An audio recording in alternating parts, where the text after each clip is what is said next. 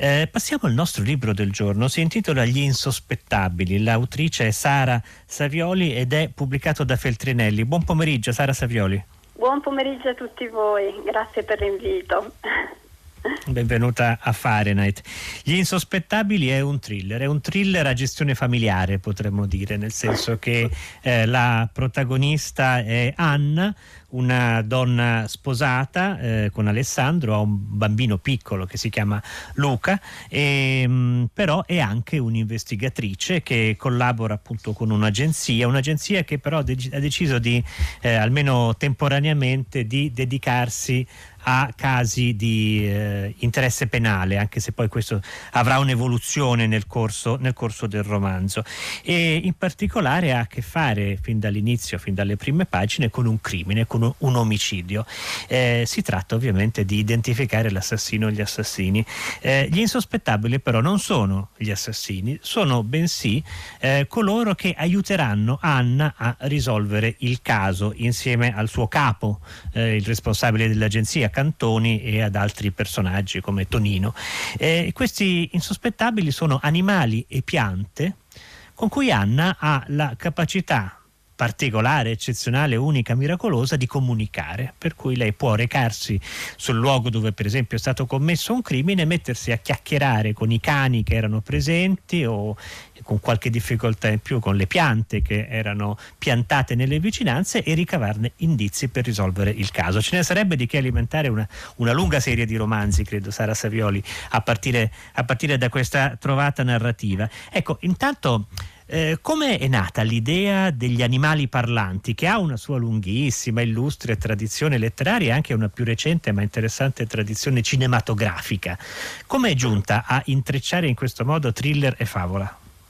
Ma penso che sia stato un, uh, un, passaggio assolutamente istintivo per me e ben poco razionale, nel senso che mi sono trovata a scrivere eh, quasi per salvarmi la vita in una fase appunto molto difficile nella quale dovevo rigestirmi, ricapire chi ero e sono andata a ripescare eh, tante cose della mia infanzia. Io sono nata e cresciuta in un piccolo paese della Sardegna, figlia di un veterinario, figlia unica e quindi per tantissimi anni della mia vita i miei compagni di gioco e di lunghe chiacchierate sono stati gli animali e le piante. Ebbene, diciamo così che penso che in questa fase della mia vita nella quale la pagina bianca mi ha dato modo di ripescare tanto di me stessa, abbia tirato fuori anche quelle lunghe conversazioni eh, fatte di affetti e, e e anche di concetti non scritti che i bambini spesso riescono a cogliere, poi diventando grandi invece purtroppo eh, perdiamo la sensibilità di, eh, di, comprendere e di leggere. Quindi penso di aver mescolato il passato con il mio presente le mie conoscenze. Pian gli, animali, gli animali degli insospettabili a volte fanno un effetto un po' Disney, per esempio hanno una caratterizzazione che molto spesso è regionale, alcuni parlano in sardo o, in francese o in napoletano o in toscano. Come ha costruito? Sono un po' anche loro dei bambini? Eh, no, gli animali no. No, no, no, hanno le loro identità, però per quanto riguarda la caratterizzazione dialettale penso sia legata al fatto che io sono stata un po' una giramondo e sono stata anche una persona che ha sempre raccolto quasi subito le inflessioni e la ricchezza delle parlate dei luoghi andavo, nei quali andavo. E ritengo che le parlate, i dialetti, eh, i particolari fonemi eh, di un luogo o di un altro siano una ricchezza meravigliosa anche proprio a livello espressivo. E quindi mi è piaciuto aiutare gli animali ad esprimersi nelle loro capacità e nelle loro particolarità anche utilizzando questa strategia. Gli animali si sorprendono quando Anna si rivolge a loro, però in fondo molto meno degli uomini. Come mai? Ma perché penso appunto che eh, siano più istintivi. Eh, ad un certo punto dico che la psicologa di Anna dice che probabilmente non c'è niente di magico, è semplicemente una capacità maggiore la sua, quella di comprendere rispetto agli altri senza andare a richiamare nessun tipo di magia e forse è così anche per gli animali. Molto spesso eh, noi ci sentiamo più compresi dal nostro cane che ci appoggia la testa su una gamba o dal nostro gatto che ci fa le fusa quando siamo così tristi eh, che non eh, appunto dai, dai, nostri simili che sembrano capirci molto meno. Eh, io penso che appunto questa naturalezza nella comunicazione eh, da parte degli animali nei nostri confronti, in realtà potremmo raccoglierla anche noi, eh, se semplicemente non sentissimo così necessaria la parola. ecco, sempre così necessaria la parola. Ecco, e quest- gli animali qui sono molti, sono cani, gatti, asini, tartarughine e, e via dicendo, uccelli. Ehm, magari a volte non collaborano, però non mentono mai, non sembrano avere una capacità puramente umana come la menzogna. Mm, no, non mentono in, mai. In dei testimoni questo è prezioso. È molto. Però almeno per come me la sono sempre pensata nella testa, non mentono, ma non perché ci sia un connotato di creature migliori degli esseri umani, con la spaccatura che spesso ci piace molto dare, sono meglio di noi, sono peggio di noi e così, ma semplicemente perché mm, la menzogna è molto complicata, è molto più semplice quando si sta bene con se stessi essere onesti, essere sinceri e quindi penso che sia una scelta di razionale semplicità, quella da parte loro, ecco, quindi mm, mm. penso che siano così. Senta, e ehm, le piante invece? Cosa possiamo dire delle piante? Le piante parlano molto meno. Sì, le piante sono meno chiacchierone rispetto agli animali, ma perché sono proprio un universo di differenza di, di percezione, e però me le sono sempre immaginate poco chiacchieroni ma estremamente sensibili e musicali fra di loro. E mm, mi piace pensare, mi è piaciuto pensare anche nel libro alle piante come insiemi e orchestre di suoni che sanno fare delle gran belle musiche, no? e, me le sono sempre un po' immaginate così e alla fine effettivamente leggendo le nuove scoperte per quanto riguarda la comunicazione dei vegetali eh, si resta attoniti nel pensare che un bosco in effetti comunica e parla eh, da un albero all'altro. Io credo che in particolare sulle piante abbiamo tantissimo ancora da scoprire e, e sono certa che insomma, la, la loro comunicazione con noi sia molto più intenso di quanto non crediamo, basta poi andare in un, po', in un bosco, in un luogo per sentirsi davvero cullati dai, dai, dai suoni delle piante e, e dalla loro armonia. In effetti gli insospettabili di Sara Savioli è dedicato non al marito, all'amico, agli animali, ma alle piante, alle piante, alle minuscole piante selvatiche. Questa è la dedica nella prima pagina di questo romanzo. Quindi capisco il suo, il suo interesse, il suo coinvolgimento, direi anche col mondo delle piante. No, quello che suggerivo prima mh, su un rapporto, il fatto che Anna abbia un rapporto privilegiato con gli animali e con suo figlio Luca. Ecco, qualche elemento di simmetria in fondo ce lo vedo, anche perché Luca stesso si immagina come animale.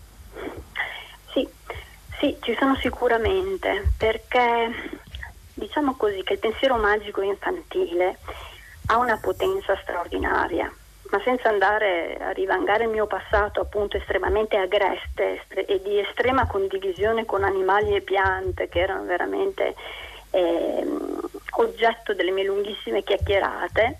E vedo anche con mio figlio, io ho un, piccolo, ho un bambino piccolo che tra l'altro per gran parte è stato l'autore vero e concreto delle frasi che Luca, il bimbo di Anna, dice. C'è questa dimensione fantastica che rende davvero molto spesso la parola assolutamente non necessaria. E quindi i bambini penso che davvero sappiano leggere eh, le sfumature, i sentimenti, la gestualità, gli atti molto più di quanto non facciamo noi adulti. Penso che eh, anche in questo caso sia semplicemente l'evoluzione e la necessità di sopravvivere che li renda così percettivi e così forti da questo punto di vista e così animaletti, ecco, diciamo così. Noi poi crescendo invece iniziamo a strutturare le nostre parole, le nostre frasi, a comunicare, abbiamo il testo, il sottotesto, il fra le righe, diventiamo estremamente fatti astratti come delle mille foglie, molto complicati e spesso per riuscire a capire quello che diciamo ci perdiamo invece quello che è, che è, parte dello sguardo, che è parte dell'azione, che è parte di un'istintualità che invece i bambini hanno. E quindi bimbi e animali da questo punto di vista sono molto simili, penso che comunichino l'essenziale in maniera ben più asciutta e spesso più effic- efficiente ed efficace di quanto non facciamo noi. Beh, c'è un rapporto sicuramente molto stretto tra Anna e, e Luca, ma direi che è, ehm, sarà Savioli un, un'articolazione di una, un nucleo familiare che in sé è molto stretto, c'è molto concentrarsi sulla dimensione casalinga, domestica, sui piaceri eh, della casa e quando per esempio a un certo punto eh, si tratta di andare in visita da degli amici è quasi una, un dovere che ci si impone, bisogna fare vita sociale, staremmo meglio dentro casa nostra. Questo corrisponde alla psicologia di Anna, alla sua visione del mondo, a quello che le serviva per questo romanzo? Com'è andata? Ma diciamo pure che è venuto abbastanza naturale perché comunque Anna non è una persona sociale, ma è comunque una persona molto particolare. E come tutte le persone particolari si trovano a dover imparare molto presto a stare da sole o comunque eh, non essere particolarmente sociali e fare delle scelte non tanto perché siano selettive nei confronti degli altri, ma perché spesso il mondo è selettivo nei loro confronti. Quindi la figura di suo marito molto nerf, la figura di Luca, un bambino estremamente particolare, eh, che non socializza particolarmente con i suoi coetanei, esattamente come quella di lei che ha pochissime amiche, molto buone per una vita, ma pochissime, fa parte proprio di questo costrutto di particolarità che ad un certo punto si accetta nella vita, quando si impara a, non dico ad amare se stessi, ma um, a prendersi in carico le cose delle quali si è fieri, che si sentono proprie e che però spesso ha il costo eh, di non rendere eh, la socialità particolarmente ampia o, o così ci fa pagare il costo di essere anche rifiutati qualche volta. Ci sono diverse pagine in cui Anna eh, accusa se stessa di eccessiva mammità, usa proprio questo termine, cosa che da una parte le dà evidentemente molto nella sua vita quotidiana, al tempo stesso lei teme di eh, ricadere in un cliché oppure di ripetere questo ruolo di madre con altri come sua sorella Lavinia. Sì, senza dubbio, senza dubbio. Appunto la mammità è inesorabile. Eh, penso che però il senso di mammità sia appunto sia appunto una caratteristica non necessariamente femminile, cioè essere materni è avere una predisposizione poi alla cura, a una cura che alle volte viene gradita, alle volte un po' eccessiva, per cui lì ci va l'intelligenza di riuscire a capire quando le nostre esigenze di dare si scontrano contro le, le esigenze di indipendenza e di crescita delle persone delle quali ci, ci prendiamo cura però sì, la, la, condizione di mammità è spietatissima, eh, posso dirlo anch'io, proprio come mamma, non di Luca ma di Matteo. Su questo canale mi sento molto vicina al mio personaggio e cerco, insomma, cerco di moderarmi. Ecco. Ma questo è anche un elemento che entra in gioco nella trama thriller del romanzo, no? perché in fondo abbiamo un omicidio e abbiamo una investigatrice che ha un, in realtà per sua eh, propensione un, una grande paura del sangue, della violenza e tutto ciò che è truculento o che la espone troppo e quindi deve superare queste paure per riuscire a scovare la verità. È così Sara Savioli? Sì, sicuramente sì. Bisogna Ecco, il bisogno di giustizia io credo che sia uno dei, degli inneschi più potenti e poderosi nei confronti di chiunque per superare le proprie paure, i, i propri timori, persino i propri preconcetti. Perché eh, sono certa che quando c'è l'ingiustizia vera e propria, il senso della violenza che si scatena su qualcuno e, e si cercano delle risposte, lì ci sia veramente la spinta forte a superare anche se stessi, perché i propri ideali possono eh, farci diventare eh, delle persone migliori, più impegnate, non soltanto arrotolate su se stesse. E Anna prova a fare questo, a crescere anche quando le cose che vede eh, le fanno male, avrebbe voglia di voltarsi dall'altra parte, di tornare a pensare ad altro. Però è una donna idealista e ha voglia di sentirsi eh, una persona migliore e quindi cerca di dare, nonostante tutto, nonostante la sofferenza, il meglio di sé e usare anche queste strane capacità che le sono capitate per poter dare qualcosa di più eh, anche quando prende qualcosa di meno. Ecco. Stiamo parlando con Sara Savioli del suo romanzo d'esordio, forse non l'abbiamo detto, Gli insospettabili, pubblicato da Feltrinelli, che come abbiamo visto intreccia un eh, racconto privato, a volte anche intimo, della eh, realtà di una donna, di un personaggio immaginario naturalmente, ma riconoscibile, e della sua famiglia, dei suoi affetti. Al tempo stesso c'è questa trama drammatica. Lei tra l'altro è perito tecnico, scientifico forense, Sara Savioli. Questo è entrato in gioco nella scrittura del romanzo? Allora, lo sono stata per molti anni, non lo sono più da un po' ed ero in ogni caso un topino da laboratorio. Eh, quindi eh, smonto subito l'immaginario alla CSI, ecco, non giravo col tacco 12 sulle scene, queste cose così. Però penso che sì, ci sia una cosa, un, diciamo un particolare che è entrato nel libro, ma perché fa parte di me, della coscienza che ho acquisito negli anni della potenza devastante degli atti di violenza non soltanto lì dove sembra che si concentrino, ma su un raggio molto più ampio. Eh, sono davvero gli atti di violenza, dei picchetti piantati con violenza in un lago ghiacciato e le crepe vanno ovunque e spesso vanno anche all'interno di chi compie l'atto di violenza. Eh, tutto cambia, tutto cambia quando c'è un'ingiustizia certo. di questo genere cambiano anche i cosiddetti colpevoli. E, e quindi questa sensazione della dirompenza del male e del fatto che niente torna più come prima è qualcosa che è diventato mio vedendo più casi negli anni, è diventata una coscienza che spesso vedendo le cose solo da fuori ci tocca ma non, non ce ne rendiamo pienamente conto. Ecco.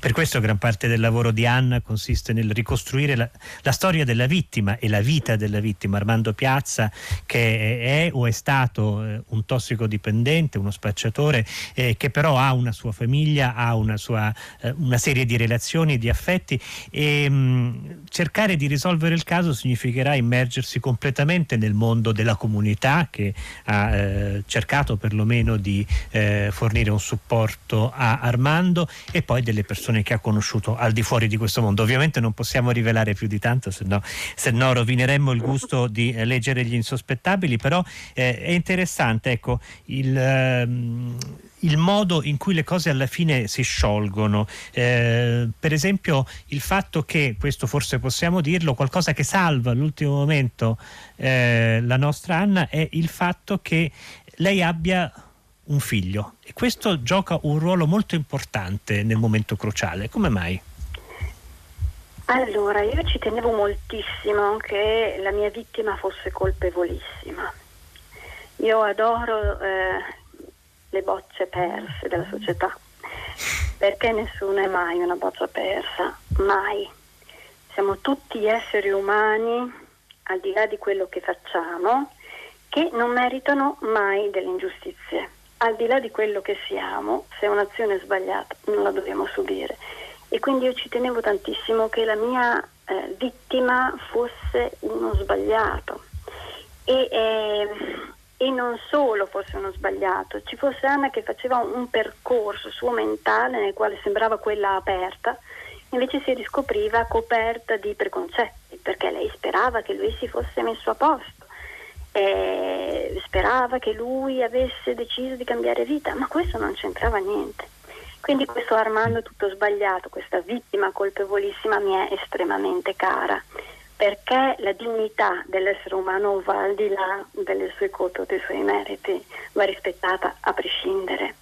E quindi molto spesso noi ci ritroviamo, anche per difenderci penso, a eh, guardare alle vittime cercando di trovargli delle pezze, delle, dei guasti, dei difetti in maniera tale da renderli diversi da noi e dar loro un valore inferiore, proprio per difendere nost- la nostra emotività. No? E, e questo lo facciamo noi inconsciamente per proteggerci e difenderci e spesso viene fatto in maniera inconscia anche dai colpevoli di certi atti, che ritengono che alcune persone costino meno, pesino meno, valgano meno. Mm. E, e quindi mi interessava molto che ci fosse questo confronto, che la stessa persona, lo stesso colpevole, si comportasse in maniera radicalmente diversa di fronte a qualcuno che con, considerava di serie Z rispetto a qualcuno che considerava meritevole di restare al mondo. Un altro bandolo della matassa che non vogliamo troppo sciogliere, Sara Savioli, è la questione del disagio mentale, che compare in realtà non solo in questo bandolo, ma in tanti momenti del romanzo e soprattutto vista nella sua posizione di eh, dramma fondato nella vita di una famiglia, le cose che in una famiglia magari non emergono all'esterno, ma pesano gravemente come impegno, come responsabilità, come sofferenza, ma anche come legame d'affetto. Questo è un altro punto che lei interessa in modo particolare? Senza dubbio, senza dubbio perché eh, abbiamo all'interno della nostra società delle solitudini che sono sconfinate, sono sconfinate e si avvolgono tanti preconcetti di, appunto questi preconcetti che noi costruiamo nei confronti di coloro che hanno dei problemi che sostanzialmente ci spaventano molto. Perché nostro figlio non cadrà mai nella droga, perché nostro figlio eh, non avrà mai dei disagi e quindi ci deve essere una colpa che viene identificata, che marchia la famiglia e che ci mette in qualche maniera al riparo. Quindi si creano questi castelli di solitudine assoluta e di isolamento eh, che diventa sempre peggiore, sempre più buio, sempre più difficile da sostenere. E, e all'interno di Però c'è per esempio una figura molto bella come quella della eh, seconda moglie del padre di Anna, che viene introdotta mostrando in che modo quando la famiglia sembra completamente devastata dalla morte della prima moglie, ecco invece questa donna che arriva dall'esterno, che è completamente diversa dalla madre di Anna, invece risolve tutto quanto, riesce con un po' di fatica, con un po' di tempo a riunire tutti i pezzi di quella che sembrava una famiglia finita. Eh, Caterina è un personaggio che amo molto perché nella sua semplicità apparente fa una cosa complicatissima. Lei appunto prende i familiari persi dopo la morte della mamma di Anna come se fossero tronchi che galleggiano persi nell'acqua e li lega tutti insieme e li porta insieme a riva, questi poveri naufraghi. E penso che sia la potenza quella che, della quale parlavamo prima, la capacità, la mammità, che poi è la capacità della cura, al di là dell'aver partorito qualcuno o non averlo partorito bene, al di là. Quindi la cura che permette in maniera cortese, educata e davvero di affetto verso l'altro, che quindi non attira a sé in maniera egocentrica le attenzioni degli altri, ma che fa transitare le persone che si amano e gli fa superare la tempesta.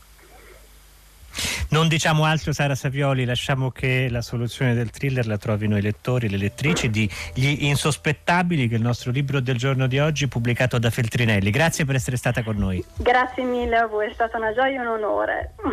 Grazie.